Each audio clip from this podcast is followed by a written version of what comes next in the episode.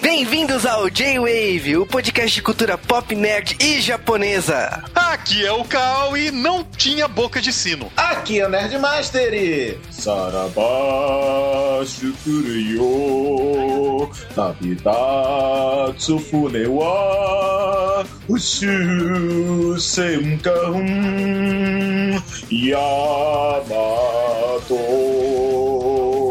Repita essa frase 314 vezes. Você tem o tema do, do anime. Eu tenho a versão em CD que é meia hora disso. Aqui é o Sasuke e eu morro de inveja de você, Jim. Maldita mesa gostosa. Aqui é o Juba e não estamos falando de uma animação com Daft Punk. One more time. Esqueça isso, por favor, foi um erro. Precisa de dinheiro em sua carreira. E é isso aí, sejam bem-vindos a mais um J-Wave. E dessa vez estamos ressuscitando um tema falado lá no J-Wave 1, o live action de Yamato. O outro tema que a gente falou foi Dragon Ball Evolution. Meus pêsames a vocês. Cara, estamos começando mais um J-Wave. Olha, eu vou te falar que eu não esperava retornar ao J-Wave 1. Eu sei que ainda falta Gantz e Speed Racer, que eu sei que vocês estão pedindo também. Chun-Li não sai. Não, Chun-Li ninguém quer, cara. Mas o jeito que haters tem no J-Wave, logicamente vai ter pedidos pra Chun-Li, né? Só pra gente ter que assistir e comentar essa birosca. Foram reclamar de Churato, agora reclama de Chuli. Aprendi a minha lição. Gosto de tudo agora, sabe? Eu não me... É, depois de Crepúsculo, tudo tá valendo, né, Cal? Tá valendo, né, cara? Já cheguei no fundo do poço, por que não cavar? Mas, para falarmos deste filme de 2010, baseado em uma série clássica, tivemos que trazer alguém aqui que assistiu a série clássica. Estamos falando aqui de meu tio, o Nerd Master. É, né? Quer dizer, acabou de me chamar de velho, né? Bom, aqui é o Alexandre Nerdmaster do podcast Para Nerd e finalmente eu estou gravando um J-Wave. Eita, que promessa difícil de ser cumprida, meu Deus do céu. Faz tempo que a gente queria o Nerdmaster no J-Wave, a gente pensava como o Nerdmaster se encaixava, e a gente pensou, pensou, pensou, e por que não Yamato? É, né? É uma série velha, ele assistiu a primeira temporada. Só você assistiu. Não passou aqui em São Paulo, a gente não tem ideia de como foi a primeira. Se você quiser saber como foi a primeira temporada, querido ouvinte, acesse o Paranerd e veja o episódio que eu fiz sobre Yamato. Ah, Jabá? Jabá? Com o Juba, inclusive. E pra variar, tem Takuya Kimura. Tivemos que chamar o Sasuke. Ai, adoro Kimura, adoro. Todo mundo sabe que eu vim por causa da Meisa, mas o Kimura é bônus, né, gente? Quem gosta do, Ki, do Kimura como ator sou eu, mas tudo bem. Ai, não inventa, todo mundo sabe. Você gosta dele como ator e o Sasuke como sex symbol, né? Ai, adoro, adoro. Mas olha, depois da equipe reunida, vamos direto para o podcast.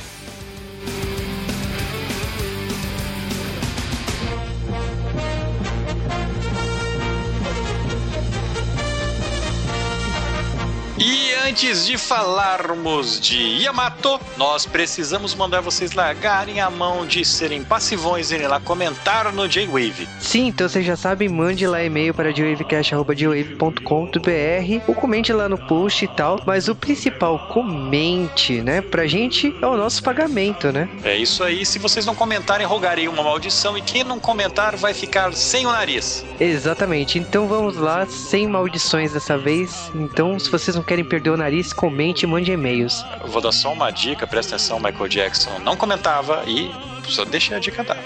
Mas vamos falar então sobre Yamato. E essa série ela foi criada por Leiji Matsumoto e Yoshinobu Nishizaki. Essa série lançou em 6 de outubro de 1974 e era uma série de space opera. E galera, se você não conhece Yamato e gosta de space opera, não sei o que você está fazendo da vida. Yamato é um dos maiores marcos, é uma série ridiculamente ufânica para o japonês e é uma série ridiculamente marcante para qualquer tipo de space opera. E os japoneses, como nós sabemos, eles produzem uma space opera diferente cada ano. É, e vou dizer que Yamato tem uma importância para os japoneses na mesma categoria do que Gundam. É uma coisa épica e eu acho que do lado de Macross também, né? São três alicerces aí desse gênero que é, eu acho que assim, se você conhece sobre Japão, é impossível você não ter contato com nenhuma dessas três obras. Mas é, nós sabemos que é impossível nós falarmos sobre tudo sobre Yamato num bloco de curiosidades, por isso nós não vamos falar tudo sobre Yamato. Se vocês quiserem muito, nós podemos fazer um podcast sobre isso depois. Mas vamos falar então rapidamente sobre os autores dessa série. O Leiji Matsumoto, ele é mais conhecido por um milhão de séries que ele fez, como o Capitão Harlock, Rainha Esmeraldas, o Galaxy Express, e algumas dessas obras passaram recentemente no Brasil. É, o Cosmo Warrior Zero, Gunfloater, lógico, Interestelar, né, por causa que Fox Kids passava isso em exaustão. O legal é que o Leiji Matsumoto, ele tem um negócio chamado Leiji Verse que basicamente todas as obras dele, ele falou que são parte de um mesmo universo, principalmente nos mangás e, e tal. Ele faz referência a uma obra a outra. Até Yamato, ele demorou para falar que Yamato realmente era de verdade. E ele demorou por causa de um mimimi que ele teve com outro criador, o Nishizaki, por causa da seguinte coisa: os dois eram roteiristas, criaram a série juntos, e chegou um momento que, nem, que não conseguiam falar o que, que cada um criou. Quando a série começou a fazer muito dinheiro, cada um queria fazer um rumo criativo diferente com a série, e eles não concordavam mais. Eles já tinham tido discussões antes com alguns dos filmes que a série soltou e tal, já tava com duas versões diferentes. Então eles falaram: você quer saber? Vamos rachar isso daqui judicialmente. Então o Leiji Matsumoto ficou com o character design, ficou com os personagens e ficou com as naves, certo? Enquanto o Nishizaki, ele ficou com o título da série, com toda a trilha sonora, que é uma trilha sonora classiquíssima pra caralho, né? A música de Yamato, sei lá, quase o hino do Japão, depois de Super Mario. E também ficou como o plot original da série. Então a divisão foi feita dessa maneira. Então por isso, por muitos anos, nós tivemos aí um vácuo de uma série que estava saindo bastante no Japão. E nessa briga dos dois, é engraçado perceber a, o quanto que uma opinião pesava sobre a outra. Pro Ishinobu Nishizaki, o que importava era contar uma história do espaço, uma aventura, mas não tinha um ícone que era o Yamato. Pro Leiji Matsumoto, era importante que a história tivesse um ícone, algo que os japoneses se inspirassem. Por isso ele colocou Yamato. É interessante ver a ideia de cada um dos criadores e como elas se misturaram e nasceu Yamato. Essa obra ela veio para o Ocidente, principalmente por é, intervenção dos Estados Unidos, que estava procurando desesperadamente por novas animações para levar para o público americano. Como essa obra estava fazendo muito sucesso no Japão, eles falaram: ah, talvez seja boa, uma obra espacial, Star Trek fazendo puta sucesso, Star Wars ganhando dinheirão. Aliás, é, é, interessante que o filme do Yamato é tão grande que Star Wars não fez sucesso no Japão porque saiu na mesma época que saiu o filme do Yamato. Os japoneses preferiram ver Yamato do que aquele filme novo do Star Wars. Mas a série fez tanto sucesso que os americanos falaram: vamos trazer para os Estados Unidos. Só que quando a censura ela viu a série, falou: não, isso não passa nunca. Um, porque é japonês demais, a gente não pode deixar outra cultura entrar aqui. Outro, porque essa série é violenta demais, tá? Então, e outro, porque tem referências a sexo, a saque, tem fanservice toda hora. Então, os americanos eles cortaram a série a ponto de tirar todas as referências de fanservice, tiraram todas as referências a álcool, tiraram todo o sangue, toda a violência, todas as mortes da série, pelo menos as mortes em cena, e deixaram a série extremamente mais infantil. Só que o grande mérito desse corte americano é que eles praticamente não modificaram a história. Modificaram o nome dos personagens e tal, mas a história estava quase inteira lá, o plot estava quase inteiro lá, como não aconteceu, por exemplo, com Robotech, né, que veio do, da primeira série de Macross, que eles estupraram a série. É legal também que tem uma história de processo judicial igualzinho aconteceu com Robotech e Macross, que quando chegou nos Estados Unidos já tinha uma franquia chamada Robotech e tal, rolou um processo. Nesse caso, já havia uma franquia na Inglaterra chamada Star Blazer, que é o nome que os americanos deram. Houve o um mimimi, mas não virou em nada. Eles conseguiram resolver tudo isso muito facilmente, porque tinha um, uma das franquias tinha um hífen e a outra tinha um espaço, sabe, no nome. Então foi resolvido assim. Essa série foi a mesma série que passou aqui no Brasil. Que foi uma salada linda, né? Podemos dizer assim, porque passou rapidamente pela Record, depois acabou indo pra Manchete.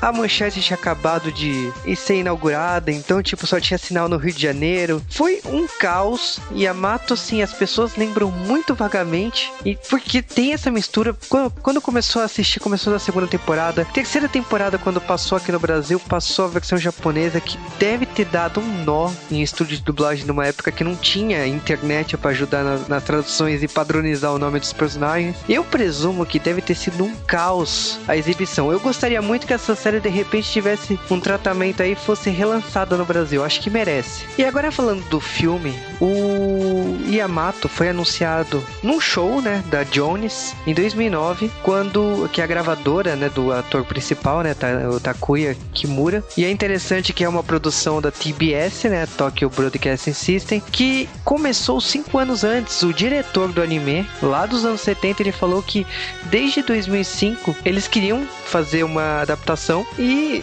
custava caro e não sei o que, levantar o orçamento. Eles conseguiram 22 milhões para fazer essa produção. Nesse caso, assim, eles conseguiram trazer para produção, né, pro dos criadores, o Noburi Shiguro. Agora, teve toda escolha de elenco que a gente vai comentar durante o podcast, mas acho que uma das coisas principais aqui é a questão do Aerosmith. O Steve Tyler, ele foi chamado, sim, para produzir uma música pro filme, que é a Love Lives, e foi o primeiro trabalho solo dele, então, tipo, convenhamos assim, normalmente os japoneses, quando são grandes produções, eles realmente optam por música internacional, não é pela música japonesa e às vezes composição original. Então acho que Yamato merece todo esse carinho aí, esse tratamento especial que eles ganharam, né?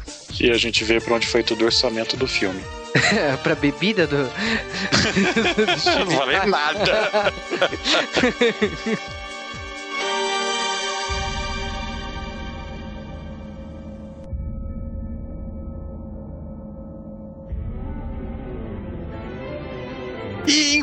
1 de dezembro de 2010, acharam que seria uma excelente ideia reviver uma série de mais de 35 anos antes. A gente precisava falar que era tanto, né, pô?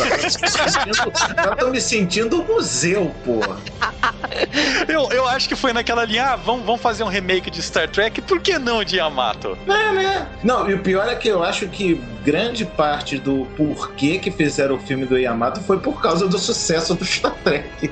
Cara, mas eu acho que era um filme muito esperado. Aliás, na parte de anime e mangá não tem muitas adaptações na parte de ficção que sejam tão fantásticas, principalmente no espaço. Então, era uma coisa que realmente precisava de uma obra. E eu acho que Yamato é, é o auge, né? Não existe outra série no Japão tão alto assim que tenha fãs fervorosos como Yamato. Ganda? Yamato, Yamato é reverenciada até hoje lá. E, e vamos, venhamos e convenhamos. Quem é que daqui não ficou empolgadão quando aquela nave eh, apareceu num, num evento e disparou aquela rajada de fogo de artifício, cara? Eu já fiquei empolgado só com cara, fogo de artifício. E a, Yamato, ele é propriamente dita pica da galáxia, porque é, é um grande falo, né, cara? Mas não tem problema isso.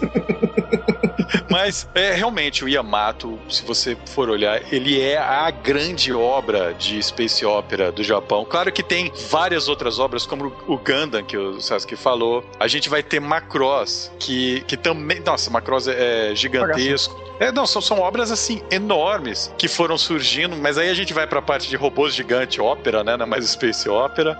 Mas o Yamato ele tem aquele que de ser a primeira, de ser a mais relevante, de ser a mais importante, mesmo que as outras tenham aprendido com ele e até feito coisas melhores, porque sinceramente a série Yamato, se você assistir hoje, ela tá um pouco velhinha. Tá, envelheceu, não envelheceu bem não, não envelheceu bem não. Mas a história continua excelente. Não, a história é boa, mas, mas é. Depois que vai ter o remake. Sim, tá tendo, né? Eu penso muito em Yamato como se fosse, assim, questão de, de importância. Ele é o Star Trek do Japão, só que num nível muito mais elevado que é o Star Trek pros Estados Unidos. Em homenagem a essa série, em homenagem a ela ter um fanbase gigantesco no Japão, resolveram fazer um live action. E o Juba devia estar no Japão quando viu isso. Não, eu já tinha voltado. Infelizmente, eu não estava no Japão quando eu passei esse filme por lá. É, eu lembro que o Juba amaldiçoou ele ter voltado do Japão porque ele disse que queria ter visto em 3D.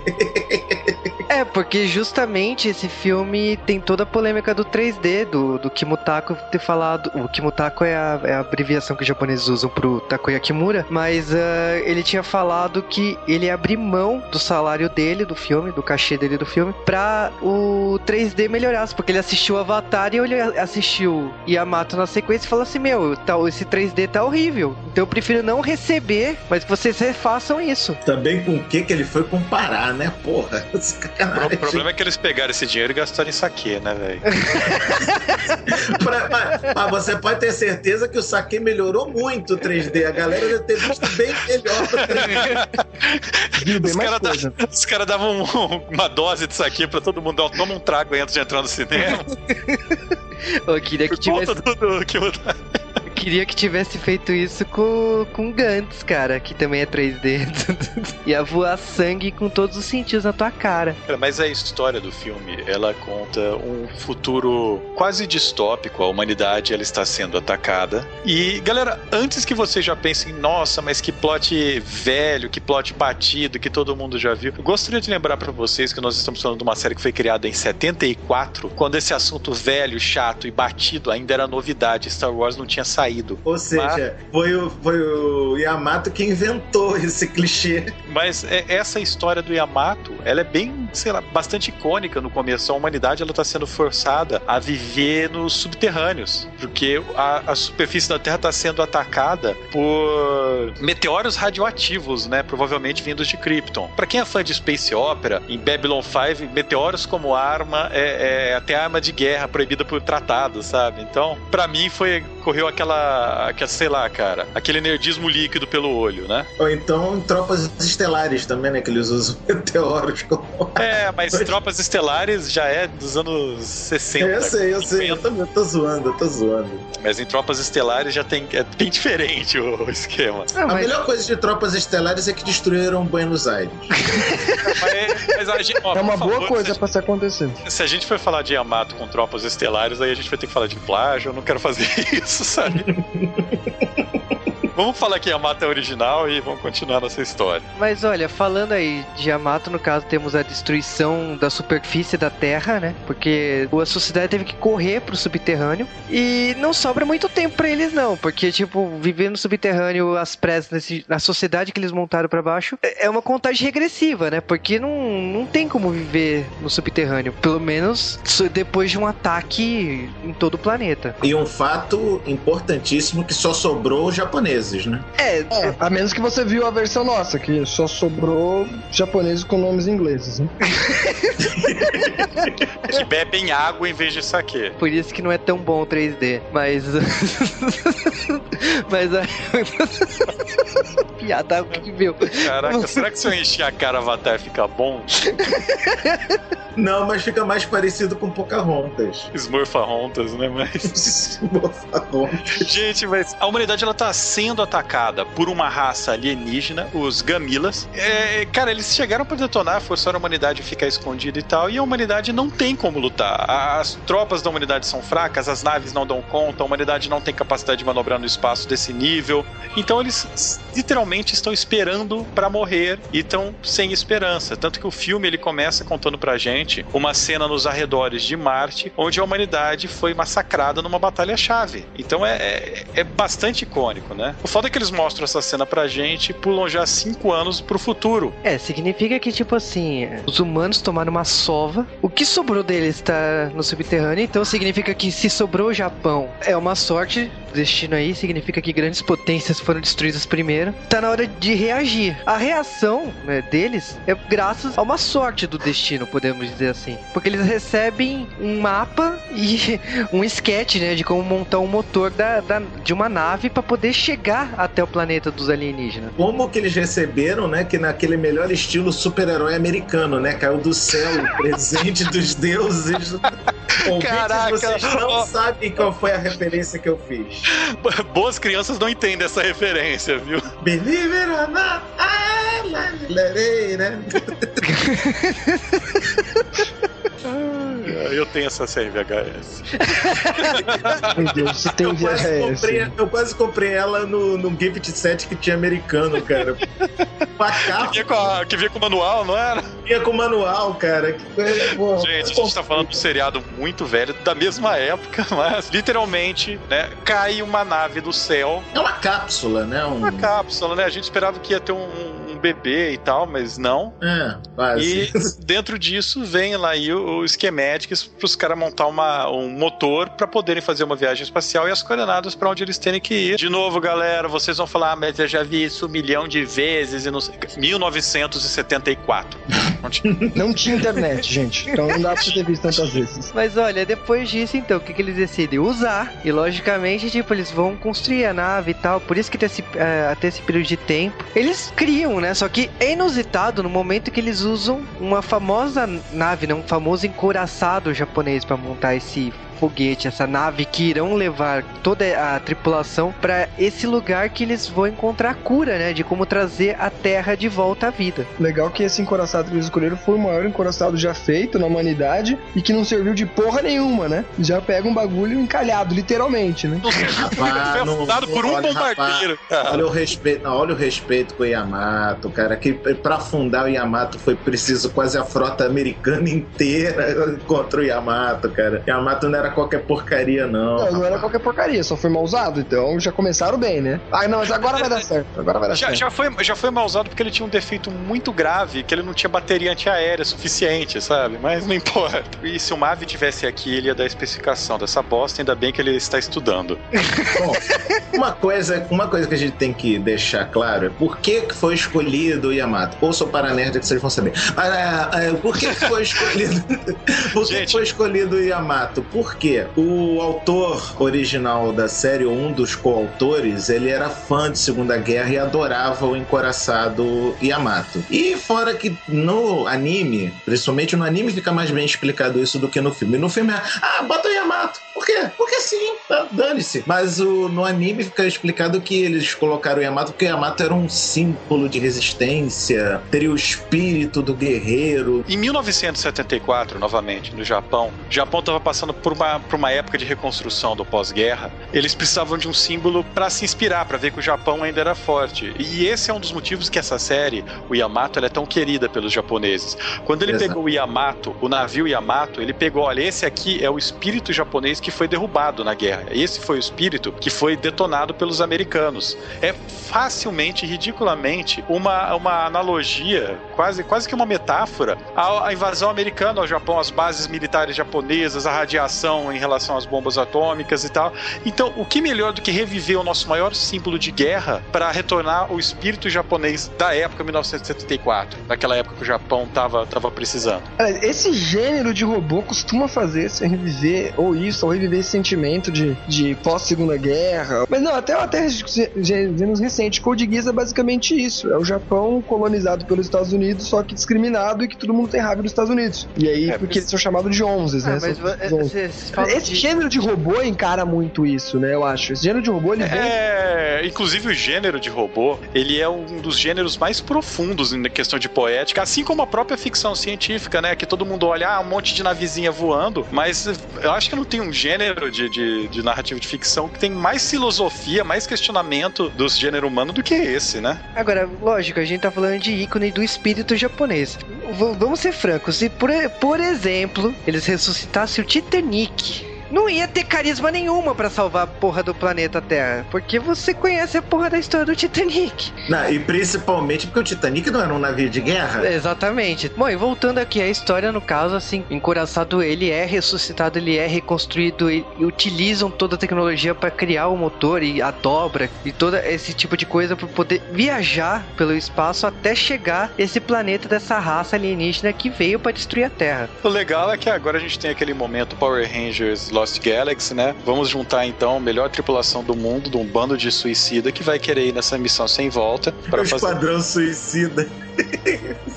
Se bem que ah. suicida ficar lá onde eles estavam também é muito suicida, né? Então, tipo, tava no foda-se, né? É, mas no momento que você, eles estão falando assim para todo mundo, olha, a civilização só vai durar no máximo um ano. Tipo, não tem mantimento, não tem como ter. Então, tipo, acho que é a lei do desespero. Se existe um jeito de evitar e de salvar o planeta, vai. É, justo. É, apesar de que se a gente for levar em consideração o tempo do filme, acho que a civilização só tinha uma semana, né? Porque eles voltaram numa velocidade Tá justo também. Eles queriam pegar a novela das oito ainda a tempo. Aliás, falando em velocidade, o filme é uma velocidade que, tipo, eu tenho certeza que no Japão, depois que eles davam o trago de saque pra vocês, eles davam um cinto de segurança na cadeira do cinema.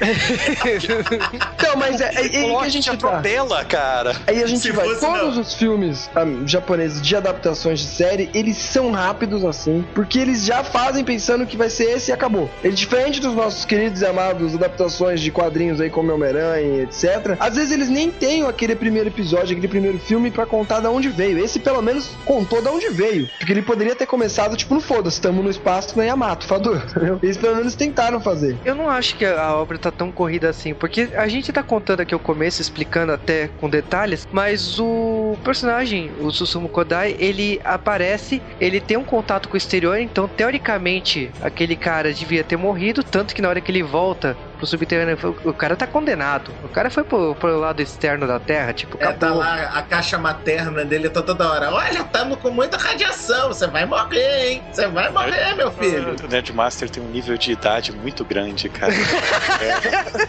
Mas olha, o que acontece é que não. Tipo, ele consegue ser salvo misteriosamente. Alguma coisa aconteceu pra ele ser salvo. Logicamente que isso vai ser explicado no decorrer do filme. Quando ele tem contato com a tripulação da Yamato e acaba encontrando o, o capitão e tal, ele acaba discutindo, né? Por causa que ele perdeu um parente, assim, o irmão dele, que era tudo pra ele. Então ele, ele achou absurdo que, tipo assim, a escolha que o capitão fez. É, porque no, naquela batalha inicial de Marte do começo do filme, a nave do tal Capitão Okita, que é o Barbudão, né? O velhão Barbudão, foi salva pela nave do irmão do, do Kodai, né? Do, do Mamoru Kodai, que era o irmão do Susumu. Aí o cara se sacrificou para que o capitão conseguisse fugir e o Kodai, obviamente, que culpa o Okita por causa disso. Eu tô quase com uma. Cara, eu tô quase me segurando para não falar White Star e, e Avatar, cara, mas. Fácil, né, cara? Fácil. Cara, na hora de falar Desla, eu não vou falar Desla, não. Vou falar Mas você sabe que eu- assisti esse filme em japonês, mas na minha cabeça era o Garfield que tava falando. Garfield Munraku. Mas, Coitados de vocês. Olha, a cena que o Susumu vai, discu- vai discutir com o Capitão Okita e tal, e ele acaba culpando e tal, e- ele é interrompido por uma personagem que chega chegando, que é a Yuki Mori. Chega chegando, chega socando. Exatamente, chega na- derrubando. É na agressão, é na violência. Ela tá representando o Brasil ali, porra! Aliás, toda a cena dela é assim, né? Ela chega, tal, dá um soco em alguém e fica com aquela cara de. Brasil, porra. Aquela cara de. de- Ela tá, lá, fazendo de- o papel, ela tá fazendo o papel de ninja, né? Ela só chega no último segundo, dá um golpe e foge. Você vê, galera, é só usar L'Oreal pra fazer isso aí. Malditas piadinhas internas. Pra quem não entendeu, ela é mestiça de brasileira e já foi garota propaganda da L'Oreal. Eu acho que a Yuki, ela é responsável pra dar um bom senso, né, no Suzumu Kodai, que ele, ele tá cego ali na tripulação. Não, ela tá ali pra, pra dar bom senso, nem que seja na porrada. Não, mas é, é na porrada, porque se o cara não quer é, colaborar, ele vai colaborar na, Ele, ou ele, ele entra nos eixos ou nada feito. E o Suzumu ele aca- acaba mudando, né, até a forma de ele ver. É engraçado que, tipo assim, quando ele tá andando na nave, né, navio, ele acaba encontrando amigos e até amigos do irmão dele. Então, tipo, ele é uma. Ele, ele tem um cargo, ele foi bastante famoso e o irmão dele também é bastante famoso. Então, a Yuki também nota isso. Isso acontece porque, pelo menos, é meio explicado isso no filme, é um pouquinho explicado isso no filme naquela cena da cantina, né? Que o Kodai, o Susumu, no caso, ele era líder de pelotão de caças e a Yuki, inclusive, era uma das subor- subordinadas dele no pelotão. E essa cena é a galera do pelotão. Olha, a gente veio pra Yamato só porque a gente sabia que o senhor tava aqui, que- chefe Kodai. Aí todo mundo, ó, nós somos da equipe Kodai, todo mundo batendo no ombro lá, somos da equipe Kodai.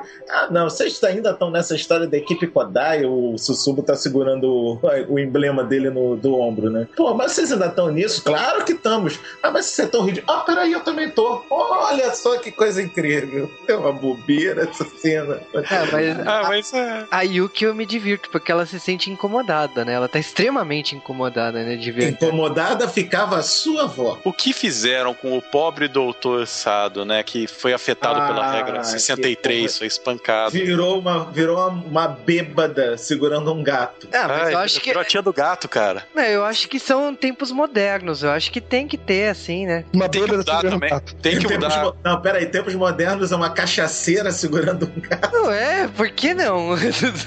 Por que, por que não um gordinho careca, né? Eles também fazem outras mudanças. Por exemplo, a Yuki, na série original, ela era, sei lá, uma enfermeira. E nessa série, nessa versão, ela é, ela é a pilotona de caça. A cena mal começa, a- eles mal chegam na Yamato, eles são atacados na saída da Terra. E ela lá, doidona da cabeça, ela se lança sem ordem, né? Sa- Sai correndo da nave pra bater em todo mundo. Não, mas você sabe que eu acho um absurdo que ela fica dando tanta bronca assim? Você não pode agir por impulso, não sei o que, Mas você tem que faz. entrar. E ela, e ela é a primeira que faz. E ela pega a nave assim, tanto que, tipo assim, toda a equipe dela tá se arrumando pra ir defender os aliens que estão atacando, né? Que a nave tá saindo do, do sistema solar lá, acabou de sair da Terra e ela já saiu. Ela já está no espaço. Não, mas tipo assim, ela tem mudança, e a mudança é porque nesse filme tem uma história negra por trás do elenco, né? É, tipo, o, filme só colocando o Kimutako já seria um filme bombado no Japão, entendeu? Todo mundo ia assistir por causa tem ele. E aí eles quiseram colocar um- uma, mulher pra ter um par romântico que era pra ter. E aí não quiseram deixar a mulher só de fundo, porque se você fosse fazer, seguir na série original, pelo que eu sei, nunca vi a série original. Ela seria bem coadjuvante, apareceria pouco, e no filme ela apareceria menos ainda, né? Se ela fosse igual a personagem do, do seriado original, ela seria quase uma concubina. Então, já que, já que iam colocar uma mulher pra colocar e fazer o personagem, eles quiseram aproveitar melhor. E como o Juba falou, ela sim eu senti que colocaram mais moderna, entendeu? O Japão dos anos, dos anos 70 pro Japão de hoje, colocar uma mulher com a personalidade dela dentro de um, de um grupo militar, acho mais até interessante. É, eu acho plausível, pra falar a verdade, porque. Sim, sim, bem, bem mais moderno. Só que aí, pô, e aí, e aí só que teve a história. Escolheram a Mei Sakuroki no fim, mas não era pra ela estar ali. Era a Erika Sawadiri, que a gente já comentou várias vezes aqui no Dia nos bastidores. Que é a Luana Piovani do Japão. É, Essa de Luana Piovani do Japão. Coração de merda, cara. Mas é igualzinho, velho. Só falta ela andar sem, sem calcinha por aí. Aliás, só que. E a Luana Piovani, que a Luana Piovani já morou no Japão. Então, quem sabe, acho que Ela, ela... ela, ela, ela deu um rolo, né? Ela usou dorgas ou algo assim. e- Ah, ela foi pra Espanha, fugiu do marido, não ia nas aulas de espanhol porra nenhuma, tava lá só pra trollar, deu pro DJ de lá, enfim, mano. Histórias dela, procurem aí na net. é, aí a Mesa Kuroki entrou pra substituir. E, sinceramente, eu não consigo imaginar hoje a personagem sem ser a Mesa Kuroki. Eu consigo até imaginar com a Erika Sardini, mas a Erika Sardini, acho que ela tem menos força do que a Meissa tem, porque a ou não, a Meissa é meio latina, então ela tem aquela, tem aquela cara de mulher mais forte, mais independente. A Sardini tem cara de puta sem vergonha. Essa é uma concubina, eu acho que a Saladini era melhor mesmo. E legal que quem pediu pra tirar a Erika foi o Kimutako. E como a gente já falou, o cara manda e desmanda no bagulho. Nem salário recebeu direito, né, velho? É. O cara, ai, não tá, tá ganhando, não vai, né? Vamos fazer essa pro cara aí. É engraçada essa história, porque ele, ele foi pessoalmente, né, pedir pra ela, então eu não quero que você participe do filme. ele tirou a Não tra- existe opção de eu sair, entendeu? No com ele não é assim. Eu não, eu não quero. Pessoas que saem quando eu não quero, cara. Então, falou. Mas essa cena inicial de combate, a Yoki sai lá, pé da vida, tentando provar que ela é a fodona do espaço e tal. Ela até consegue fazer um caos, mas a equipe tá lá pra ajudá-la. E aí eles usam o grande Kamehameha do espaço pra se livrar do- da massa dos alienígenas, que é a Yamato disparando. E cara, como funciona aquilo? Como um canhão maior do que a nave funciona? Cara, quando ele solta esse golpe, realmente é um, chama atenção e é uma marca registrada do, do Yamato. Mas eu acho que assim, todo mundo acha que ok, eles salvaram, tipo, todo mundo vai voltar e de repente a Yuki ela tá voltando e aparecem uns alienígenas lá, a- acabam atingindo a nave dela e ela tá a navios, né? Tipo, não tem como ela voltar. E eu acho que assim, é nesse momento que você percebe muito o pensamento japonês. O Susumu Kodai ele sai desesperado, ele entra numa nave e vai lá resgatar ela. Até acho que é bem impossível que ele fez, né? Por causa que ele, ele pede pra ela ejetar e ele pega a nave com os braços lá, segura a personagem até o Yamato. Quando ele chega lá e, tipo assim, ele quase sobrou, né? Por causa que o Capitão Okita estava esperando o tempo para carregar o motor, né? Pra poder se, eh, se, se mover no espaço. Ele, eles quase sobram, né? E, tipo assim, aconteceu que o Kodai conseguiu chegar a tempo e salvar, né? A Yuki. Só que aí que eu falo do pensamento japonês, porque em qualquer filme americano o cara ia ser O assim, herói. O herói, o fodão. Ia ser o herói, com certeza. Ia ser Não. o. Olha só que barato, ele foi fantástico. Né? Mas ele foi fantástico, mas quase matou todo mundo junto, cambado filho da mãe. E ele é preso por causa disso. Então, eu acho que assim, eu confesso que me chocou quando eu vi isso, ele sendo preso. Eu olhei e falei assim, por quê?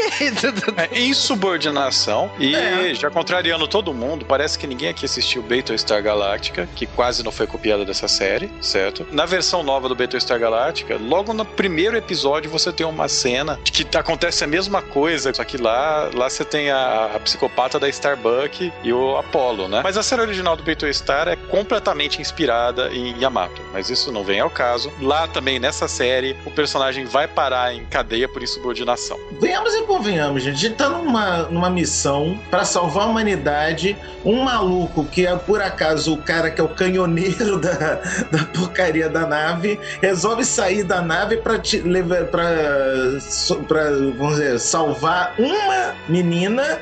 Enquanto a nave inteira tá sendo atacada pelos inimigos. Ah, porra, isso não é subordinação, é o que então? É, é bem subordinação. Isso, isso meio que marca, começa a criar é, o, o personagem do Kodai, porque ele tem esse ódio, né, do capitão da nave ter abandonado o irmão dele pra morrer e não sei o quê. E ele colocou na cabeça dele que ele não vai deixar ninguém morrer. Então, o filme, ele começa com ele essa mentalidade: olha, ninguém pode morrer na minha mão. Ninguém pode morrer. Se eu puder salvar, não me importa, eu vou fazer o possível. É, eu acho que também nesse momento que você também percebe que o Capitão Okita ele quer passar uma mensagem pro Susumu Kodai. Então, ele é lógico, não vai ser direto assim, ó, então eu fiz isso porque não tinha jeito. Não, ele vai dar a experiência pro Susumu Kodai saber como é ser capitão. Então, é- é- acho que essa cena mostra muita coisa assim. Acho que, principalmente essa cena de batalha. Até a cena de batalha, pra mim, eu me sentia muito vendo um filme mais americano, entendeu? Até porque, pra quem tá acostumado com os animes mais modernos, uma hora dessa teria que ter alguém com superpoderes, né? Eu pensei que o cara tomou radiação, queria voltar boladão da radiação, já que ele sobreviveu, né?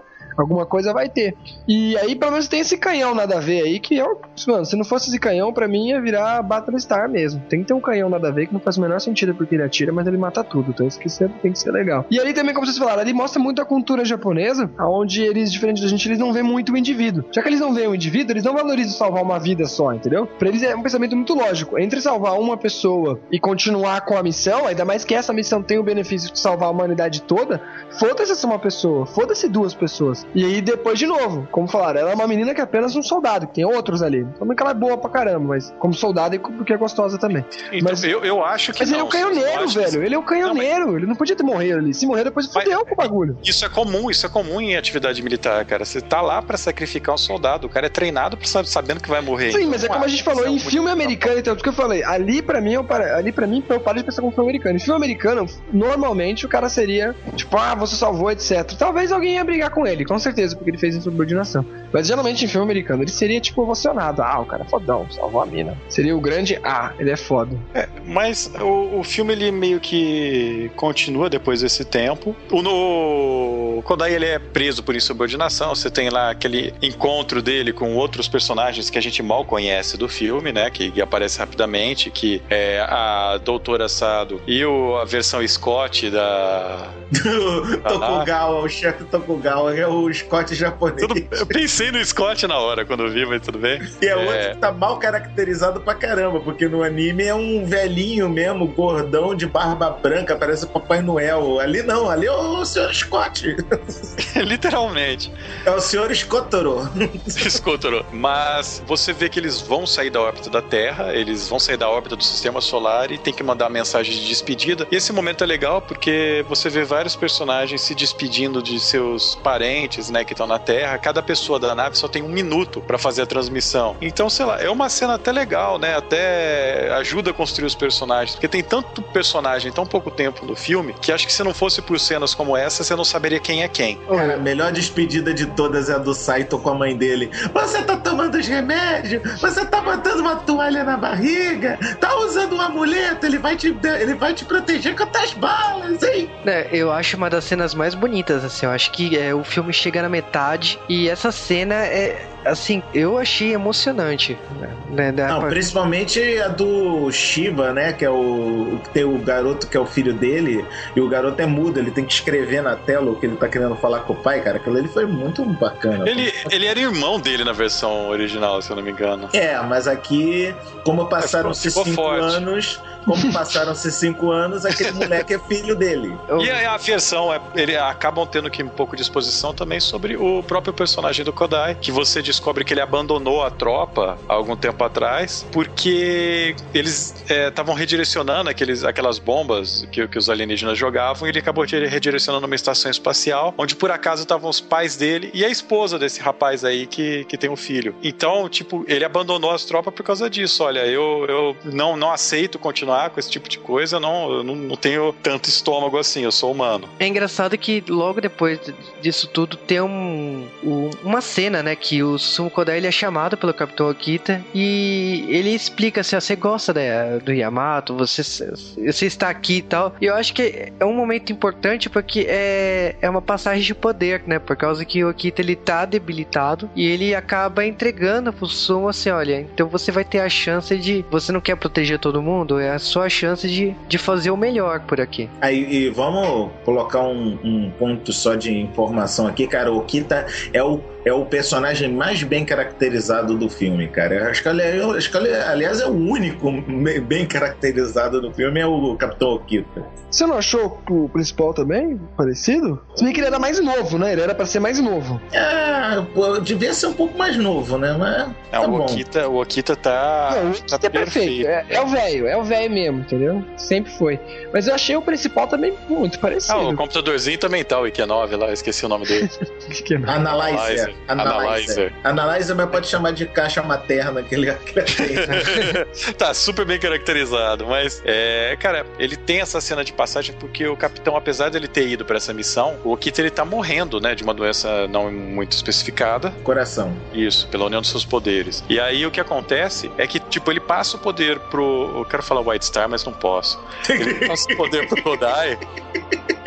E o Kodai tá meio relutante. Ele fala: por que você tá passando poder para mim? Não sei o que. Não, não, porque você tem que aprender e tal. Vai lá, se vira moleque. E nesse se vira moleque a é nave. É porque você é o galã do filme, pô. É o gatinho, pai. o gatinho. uh, mas a nave já é meio que atacada. Eles acabam conseguindo uma nave inimiga inerte, o que é uma cilada, né? Oh. Essa, essa nave, tipo, eles acabam vendo um alienígena que causa o maior caos do mundo e acaba possuindo um dos personagens e conta meio que a história. Ó, oh, não, a gente tá fazendo fazendo terraformação, estamos destruindo teu planeta, a Terra é nossa, vocês vão morrer, ferrou-se. E essa é a, vamos dizer, a, uma participação especial do personagem que, na minha opinião, na série era o melhor de todos, que era o líder Deslok, ou no japonês Desla. Cara, a participação do Deslok no, nesse. que eu não vou chamar de Desla, não adianta, desculpa, eu não vou chamar. O, a participação do Deslok como entidade incorporada no Saito, cara, foi sensacional. Eu adorei, cara, muito boa. Na hora que o Saito tá incorporado, a voz é do dublador original do Deslok no Japão. Que deve estar tá com seus 320 anos, mais ou menos por aí. Mas, galera, ó, nessa parte, o filme, a impressão que eu tenho é que, tipo, até agora a gente tá, sei lá, em primeira, segunda marcha, agora chegamos no decidão, põe sexta marcha aí e enfia o pé no acelerador. Porque o filme, de repente, ele começa a correr de uma velocidade muito grande. O que acontece é que eles finalmente chegam ao seu objetivo, eles chegam às coordenadas que eles estavam lá mapeados, onde eles encontraram tal máquina anti-radiação, e são abordados por um grande ataque. Tipo, é um momento muito pesado pro personagem personagem do Kodai, porque a nave, ela uma, uma nave inimiga, lá, um bombardeiro, ela, ela gruda na, na parte de baixo da nave deles, né, num dos hangares, onde estavam vários amigos dele, vários tripulantes. Ele falou: Não, ó, eu tô indo salvar vocês. Quando essa nave gruda e essa nave começa a carregar para explosão, ele manda Yuki dar um tiro e fala: Olha, é, vai ter que sacrificar os caras, porque se não sacrificar eles, morre a nave inteira. E aí você vê aquela mudança, né? Que ele vai conversar com o capitão, desesperado, fala: Olha, eu tive que matar seis caras que confiavam em mim, não sei o que o capitão olha para ele e fala: Ó, então finalmente você entendeu o que, que eu fiz, né? É, né? Agora você sentiu na pele o que, que é bom, como é que a rapadura é doce, mas não é mole, né, meu filho? Você entendeu por que, que eu fiz aquilo. E a gente descobre que o filho do capitão, ele tava na nave que foi sacrificada lá. É, porque mais uma vez o Kodai foi, pro, foi pra cadeia de novo. Os caras adoram ficar na cadeia, né? não vai gostar de ficar na cadeia, sei lá, longe. Depois, só, só depois que ele vira capitão interino é que ele sai da cadeia. porque só É, ele poderia se colocar na cadeia também. Né? Mas, mas a gente é colocado nesse momento da história, na história final. E eles descobrem também que a, a Terra mentiu pra eles, não tinha uma cura da radiação desse planeta. Na verdade, foi uma aposta que o capitão fez, porque como o Kodai ele saiu na superfície, caiu aquela nave alienígena dele, a Probe lá, a sonda, ele sobreviveu e tal, sem radiação. O que ele achou é tem alguma coisa nesse lugar que limpa a radiação. Então vamos pra lá, é a última esperança da humanidade. Então é meio que uma aposta, né? Ele jogou no- na sacanagem. E quando a tripulação fica sabendo disso, eles já ficam putos, ó, vambora, acabou, isso daqui foi uma traição, a gente se fudeu, morreu todo mundo. E o Kodai já tava sabendo, o capitão contou pra ele, ele vira pra eles e fala: Olha, não, é, a gente veio até aqui, a gente é a única última esperança da humanidade, a gente vai até o fim, a gente não sabe o que vai encontrar lá. E, tipo, se vocês não quiserem ir de boa, mas eu vou. E esse Não, é aquele vou te momento. contar um negócio. Isso tá no original. Isso, a ideia é mais ou menos essa no anime original, mas o roteirozinho de novela mexicana, porra. É, no, no anime original demora 12 episódios isso, mas. Não, mas ó, tem, a cena do, tem a cena do beijo agora, por causa que ele vai lá conversar quieto com a Yuki, né? Aí eles estão. É, afinal de contas tem que dar uma, tem que dar uma retratação pra menina, né? Coitada, pô, tá sofrendo. Tem que dar um bom trato pra menina agora, né, pô? É, é engraçado que, tipo assim, o personagem, né, o Suzumu Kodai, ele pede desculpas, né, que ele falhou, ele não conseguiu proteger as pessoas. E, e a Yuki, ela já sabe disso. E aí tá rolando essa conversa do Sumo explicando e tal. E do nada rola um beijaço assim, né? Pá! Falei, nossa! Hadouken! Tá fácil, tá fácil hoje. Foi lá, marcou gol, velho. Logo. E olha, e uma, uma- uma- atento, né, pra cena de amor na velocidade warp, né? Como cair numa velocidade warp, cara. Ah, é foda. E o Não, legal é que eles... literalmente, É literalmente. foda. Mas é, é- é legal isso daí, que eles olham para um lado do planeta, o planeta é lindo, não sei o que. Quando eles dão um warp para trás do planeta, é um deserto, tudo destruído e tal. E aí eles preparam essa missão para descida. E é uma missão totalmente suicida, porque eles sabem que quando a nave dá o warp, eles atraem todos os alienígenas para aquela nave. Então eles descobrem que tem meio que um planeta, um sistema de defesa no planeta. Eles falam: como é que a gente vai quebrar isso? Como é que a gente vai entrar lá dentro? Como é que a gente vai para essas coordenadas? E é, é uma manobra dama que eles fazem no filme, né? Oh, com certeza é uma manobra dama. Isso, isso eu, essa referência eu peguei. Mas uma O que manobra dama. acontece é o seguinte, é que a, a Yamato não tem como disparar e acertar com precisão os canhões de defesa do inimigo sem uma outra nave primeiro marcar. Tipo, ele tem que dar target no- nos canhões para depois vir a Yamato e, e sentar a porrada. E é lógico que, como todo gostosão de filme, quem tem que ir lá fazer o target é o. É o ah, eu ia falar White Star. É o Kodai. É, mas é, é interessante isso daí nesse momento do filme, porque todo mundo sabe que vai, vai, vai morrer. Ele fala: olha, os soldados dele lá, basicamente o esquadrão suicida do site e tal, ele fala: olha, você sabe que vocês não vão morrer, né? Esse cara, você sabe que vocês não vão voltar, não tem chance de vocês voltarem, é uma missão totalmente suicida. Ele vira pro cara: eu sei, por isso que a gente tá aqui. Né? É assim de que eu galo. gosto, é assim que eu gosto. E, cara, é uma cena muito forte, é bem intenso. A Yamato entrando, ela atirando. A Yamato, vale lembrar, ela tá sem o canhão principal, porque tem uma nave travada lá. E se eles atirarem, vai explodir a Yamato. Então, basicamente. Atentem pra esse detalhe, ouvintes, atentem pra esse detalhe que é um plot importante para a história. é uma cena muito tensa. Então, o que acontece é que eles vão lá, rola a manobra dama, as naves todas são despejadas da Yamato e entram na atmosfera e descem, fazem uma equipe de abordagem ao planeta. E, cara, é uma cena de ação absurda, porque você vê todos os personagens que têm nome no filme, que se apresentaram, ah, sou amigo de tal, eles vão morrendo um a um. E é muito rápido. O personagem, ele, tipo, ó, se cuida lá, manda lembrança, não sei o que e tal. Eles veem que, tipo, tá vindo uma nave pra pegar o capitão deles, deles, os caras se jogam no caminho, tipo, não, ninguém vai pegar o, o Kodai, sabe? É, e o, é uma cena também linda, por causa que a invasão do planeta. E, porra todos ali estão suicidas, total, né? E você sabe, né? Tipo, cultura japonesa sobre o kamikaze. Então eles estão ali como kamikazes mesmo. Pra, pra, pra descobrir, né?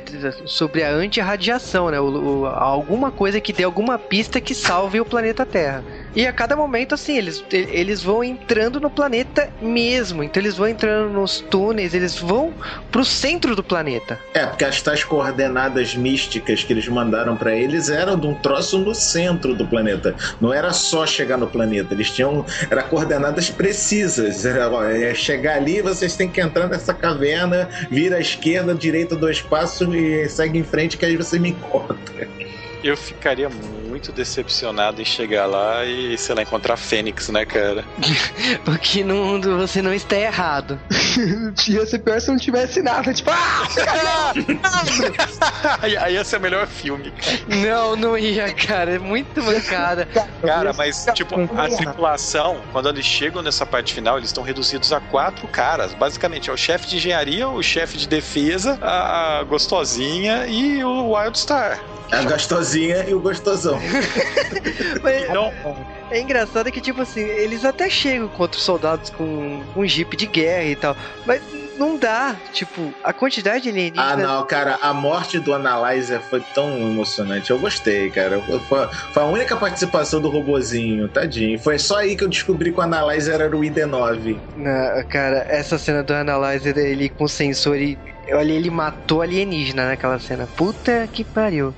Aliás, ele tá com o mesmo design do ID9 nessa cena, sim, né? Sim, sim. O designer é, é, é, é pra homenagear o ID9 da série original mesmo. Mas, cara, o que a gente descobre aqui, na verdade, é a história plot central do filme é que essa raça alienígena, na verdade, são duas faces né, de uma mesma moeda, né? São duas faces de uma mesma raça, que é a raça boazinha, que, tipo, o planeta deles foi pro saco, o planeta deles está acabando e não consegue sustentar mais a forma de vida deles. Então, esse lado, né, ele fala, olha, então a gente vai morrer, a gente vai ficar aqui até o fim, é o nosso planeta e vamos morrer. O outro lado, que é o Desla, né, que é o Deslock, ele olha assim e fala, não, eu posso, eu achei um planeta planeta que chama Terra, eu posso ir para lá, eu posso terraformar ele. É, terraformar não é bem o termo correto, né? Mas sei lá. É gamilon formar. Muito obrigado. De nada. Eu posso, posso gamilon formar esse planeta, vou descer um monte de meteoro radioativo lá e vai virar um lugar que seja habitável para minha raça. Então são essas duas é, opções que eles têm. E o lado dele fala: não, eu não quero, não quero, eu quero ficar aqui, nós não podemos matar outras raças e tal. E ela acaba se fundindo por um momento, né, com a Yuki. Então ele falou: olha, eu tenho um resto de poder em mim, é, é o suficiente pra gente, se a gente chegar no teu planeta, eu posso curar a radiação dele. Tá, pausa, pausa tem uma cena aí que, eu, que eu, eu tenho raiva só de uma cena nesse filme. A guria tá vendo um cristal alienígena flutuando numa pedra alienígena, num planeta alienígena cheio de radiação. Pra que diabos ela vai meter a mão na porcaria do cristal? Véi, você chegou até aqui, você viajou 140 mil anos luz, você não tem nada para fazer, você vai morrer. Por que não botar o dedo na não, tomada? Mas tudo bem, tudo bem, tudo bem. Mas não é, não é aí que fico com raiva. Véi, não é nessa parte joia, da cena. Não, raiva logo em não é, não é nessa parte que eu fico com raiva, não. É na parte que ela toca e a roupa dela explode, mas só explode a parte da roupa de, de, de astronauta. Tinha que ter explodido a roupa né? toda, porra! Cadê a consistência? não, mas ela ficou Ainda sensual. Não foi o Taguinha que pegou a. Não, mas ó, ela ficou sensual. Vai, vai, convenhamos que ela arrasou nessa cena aí. Ficou L'Oreal. Menos roupa ia ficar melhor. Foi a. Foi a mes, mes, mestiça, mestiça é, a, brasileira dela. Né? O pior é que o Kodai, o Kodai olha para aquilo, o ar tá respirável, não sei o que. Claro que tá respirável. Uma menina lá sem roupa, não sei o que. Aí ele olha, ele tira o capacete, ah, você quer saber? Vou ficar só de sunga também. Vai lá e tira... Eu não entendi. Ali pra mim foi puro fanservice, entendeu? Já que ela tava pagando assim, sem roupinha de astronauta, vou também. E vou até tirar mais roupa. Pera aí, vou mostrar até o, os bracinhos aqui, ó. Eu também achei. Mas essa história ali do cristal, o cristal pra mim podia ter dito que ela foi hipnotizada, que ela foi invocada pela entidade do mal que tava no cristal, né? Vai saber. Porque ela não fala nada, ela simplesmente cristal toca, né? É, mas ba ba baixa o santo nela e termina isso, né? Não se faz mais. E aí eles têm que voltar, porque chegar é muito bom, né? Muito legal. A volta que, que, Não, que vai mas- morrer todo mundo. Cara, não tem como. Eles já sobraram quatro, tipo. Pra... Foi um quê? Uns 50 pra chegar ali, mais um robô fodão? É. Não, aí o que acontece? Dois deles falam assim: olha, cara, se, você, se vocês querem salvar o planeta, tipo assim, já, já chegamos aqui, a gente defende, né? Que um deles é o Hajime Saito. O. Vai fundo. Tipo, entra na nave aí tenta voltar pra Yamato e volta pra Terra. Véi, se o Saito dá conta do Kenshin, não vai dar conta de um monte de alien, cara. Então, basicamente, é uma cena de. Tipo, tá todo mundo meio que se suicidando, se sacrificando. Isso é uma referência à série original, onde basicamente todos os personagens, dependendo da temporada, vão se sacrificando pela nave e tal. Tem, tem tudo isso. Principalmente no filme falso, que, que nunca foi, que todo mundo se sacrifica mesmo. E eles acabam explodindo o núcleo do, do- da raça Desla, né? Conseguem voltar pra Yamato e se preparar pra Warp. Agora eles vão embora. E, E dessa chegar- vez é o Mega Warp, né? Se, se o Warp de ida já tinha sido rápido, o Warp de volta foi, um, foi assim. Plim! Chegamos! Mas vamos falar a verdade, vocês reclamam, gente. Quando um Dragon Ball demora meia hora pra explodir o planeta, vai cinco episódios, vocês reclamam. Agora, quando vai rápido, vocês também reclamam, gente. Os caras têm que Sim. agilizar, né, cara? Os caras têm que agilizar. é, é impressionante, porque eles demoraram uma hora e meia pra chegar lá nesse planeta. Meu, eles conseguiram voltar pra Terra, tipo, em menos de um minuto. É que eles não sabiam o caminho, mano. Eles estavam meio perdidos, tinha uns É neguinhos atacando sema- eles. É, é também porque a semana tava acabando, Juba. Eles tinham que chegar rápido, senão o planeta ia morrer. Ah, e aí Não. a gente tem o, sei lá, o grande, o clímax do filme, né? A gente achou que já tinha chegado no ápice do filme e pronto, agora é só descida, mas não. A gente tem que, o, o que sobrou da raça Desla, né? Uma nave gigantesca aparece na frente deles, entre eles e a Terra, né? Quando eles já falaram pra Terra que chegaram, que estão com a cura da radiação e tal. E essa nave vai falar, olha, se eu não posso ter a Terra, vocês não vão ter, eu vou detonar o planeta. É trollagem final, né? Ah, é? Tá bom. Mas fica sabendo que nós somos uma raça vingativa. Já que a gente não vai ter a Terra, vocês também não vão ter, seu E aí, aí você tem aquela cena tensa, o Kodai ele olha e fala: olha, sobrou uma dúzia de pessoas das 114 originais dessa tripulação. Faz o seguinte. Todos vocês vão embora daqui, monta lá na nave de, de resgate, no bote salva-vida e vão pra Terra, porque eu vou disparar o canhão nessa nave. Por que, que ele precisa fazer isso? Porque se ele disparar, o canhão vai explodir, porque tem uma nave alienígena tampando o canhão. Então, Lembra, do, lembra desse ponto na trama, ouvinte? Vocês lembram, né? Viu? Então, Isso foi importante, é- viu? é a cena final do filme, né? A, a Yuki ela olha, não, não sei o que, seu safado, eu não vou deixar você ir. E ele fala, beleza, gata, dá um tiro nela, manda ela embora, atordoa ela, né? Manda ela embora. E aí você tem aquela cena final do filme. Eu vou falar a verdade pra vocês, eu achei o final foda demais. A forma como acabou. Porque o final simplesmente mostra ele olhando pra nave inimiga, ele pega o manche, ele começa a falar, tipo, ó, preparando, começa a falar tudo o que todo mundo na nave falava quando eles estavam preparando pra. pra Ou seja, é nessa hora que a gente vê que a tripulação que tava naquela ponte de comando era tudo muito inútil, porque uma pessoa só consegue guiar a nave Isso que eu ia, Parar isso que eu ia falar. é tudo sozinho, pô. Pra que que tinha aquele povo todo em volta então? É, Tem Mas- sair, né, cara? Eu pensei que pelo menos ele tem que fazer uma correria nos painéis. Justo, justo. tudo, Mas, mas aí, cara, o que, que acontece é que a cena fala isso, ele começa a fazer contagem regressiva, a galera olhando pra ele lá na navezinha de resgate, não faz isso, não sei o que, faz sim, vou embora, tchau. E, velho, o filme acaba aí. Acaba. Não tem a grande explosão, não tem o tiro, não tem nada. O filme só acaba. E eu vou falar que esse final é, seria muito melhor do que se mostrasse a explosão, se mostrasse o luto dele, não sei o Concordo, quê. concordo, concordo. Terminar assim no pá, no ponto final sem ter que fazer explosão, mega blaster, ultra, foi bem melhor, foi bem melhor. Aí depois vem a musiquinha americana, né? Tá lá, Aerosmith Style, bem É. Não é, Aerosmith, não é Aerosmith style, é Aerosmith. não é style, não é style, é o puto do Aerosmith. Aerosmith Style. Aí começa a tocar e aí mostra, pra quem pra não falar, ah, você não ficou aquele final aberto, mostra que mostra a Terra depois, mostra a mesa. Não, mostra a Terra, tipo assim, já, já tá com vegetação, então significa que a personagem Yuki ela conseguiu chegar na Terra e ela salvou o planeta. É, porque também aquilo ali tem um pouco de salto no tempo, porque aparece o um molequinho gritando mamãe, para vocês verem que uma um, a foda bem dada na Warp funciona. Aí eu tenho certeza, tenho certeza que os dois são feitos com plástico, porque vai ser feio assim no inferno aquela criança, cara. A criança é meio feia mesmo, né, mano? E o pior é que ela tá gostosa até hoje, mesmo com mãe. Malditas, meu filho. Malditos, malditos, minha Sakura. Gostosa sempre. o que interessa é que o filme acabou.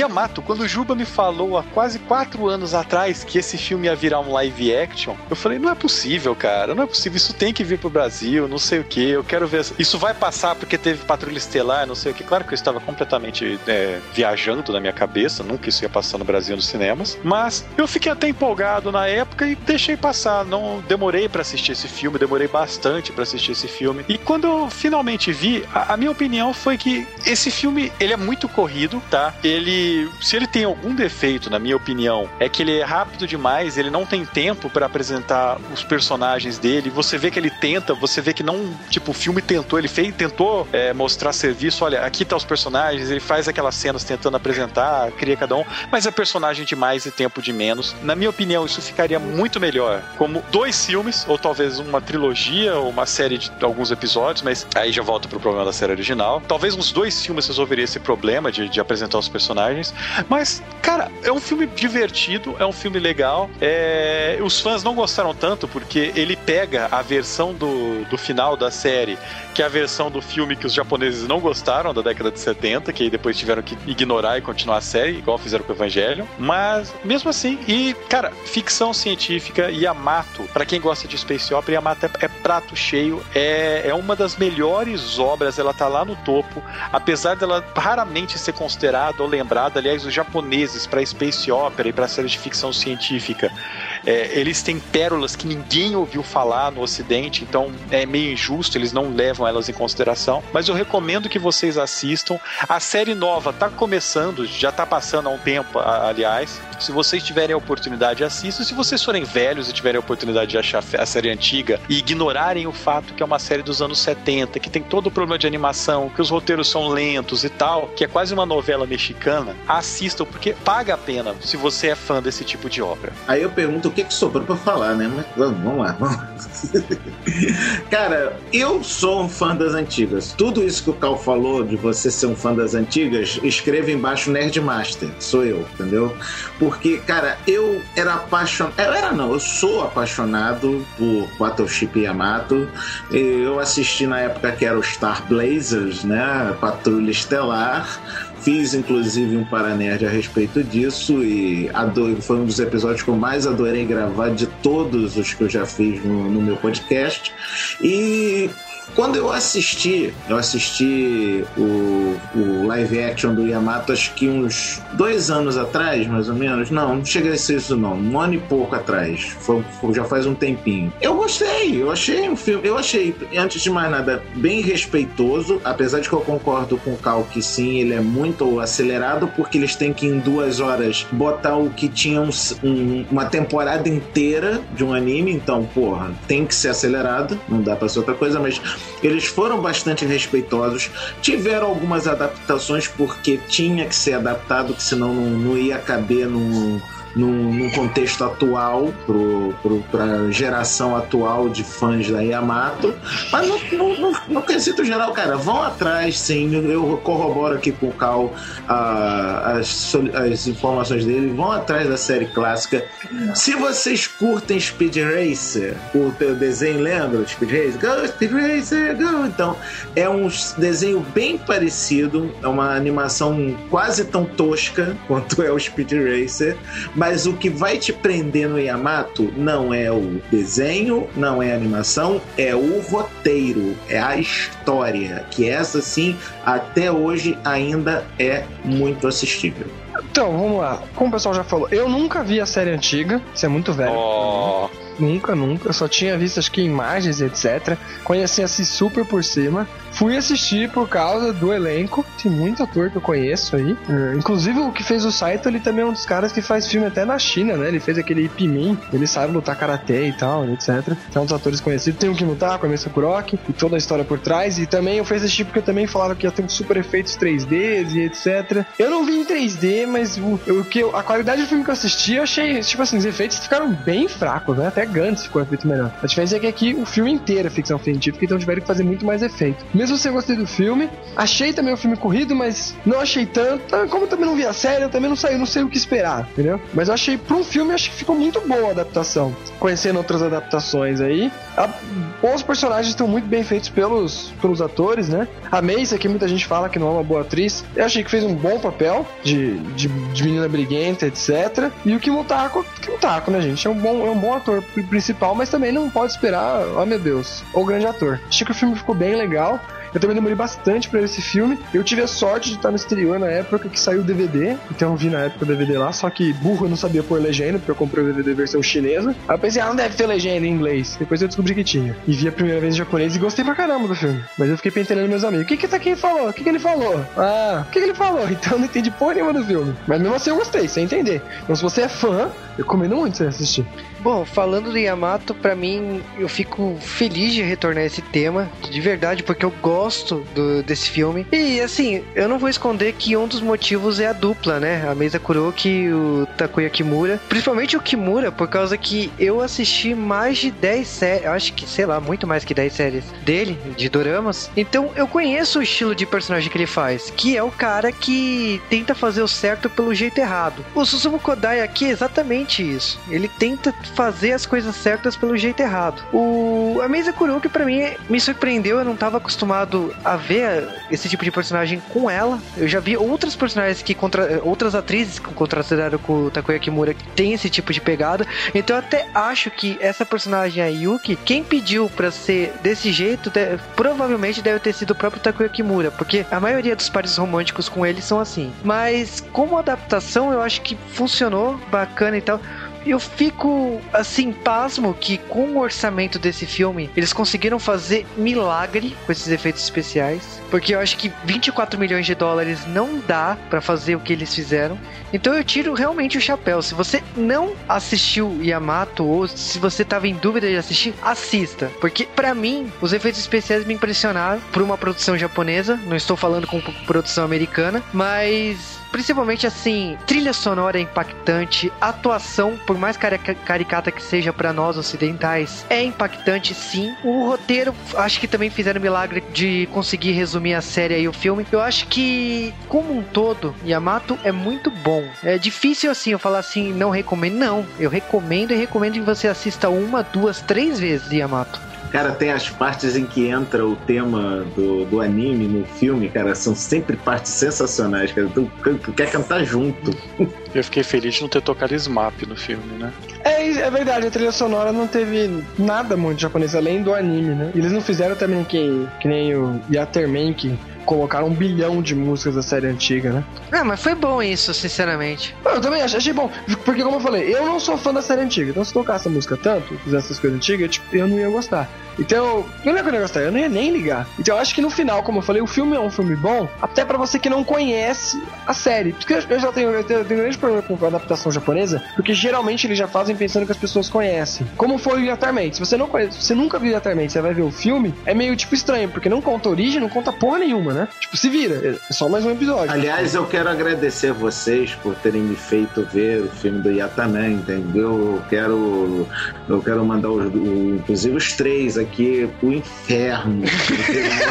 assistir aquela porcaria daquele filme do Yataman, tá? Muito que obrigado. isso é demais, velho. Tem peitinhos, quer dizer, Não, tem- né? não eu, eu tô zoando, que eu, eu achei o filme engraçadíssimo, mas o que ele tem de engraçado tem de tosco também, né? Tem, mas acho que essa é a graça. Então, isso que eu falei, essa série das adaptações que a gente até já gravou daqui, já comentou, como adaptação e como filme, acho que foi a melhor. Melhor até do que talvez Samurai X, que mudou muita coisa, também, mas Samurai X era só uma temporada. Eu achei muito boa. Não, mas ó, eu acho E também foi a mais cara, né? Acho que dos filmes todos que a gente já gravou, esse foi o filme com o maior orçamento, mesmo sendo um orçamento pequeno, Maior- comparado com os americanos. Sim, com o maior orçamento. Agora, eu acho que o Nerdmaster ele tá com birra porque ele viu uma cena de robôs gigantes com peitos grandes. Eu acho que é por isso que ele É verdade. Não, não é por isso Por que, que você me é que lembrou eu- disso?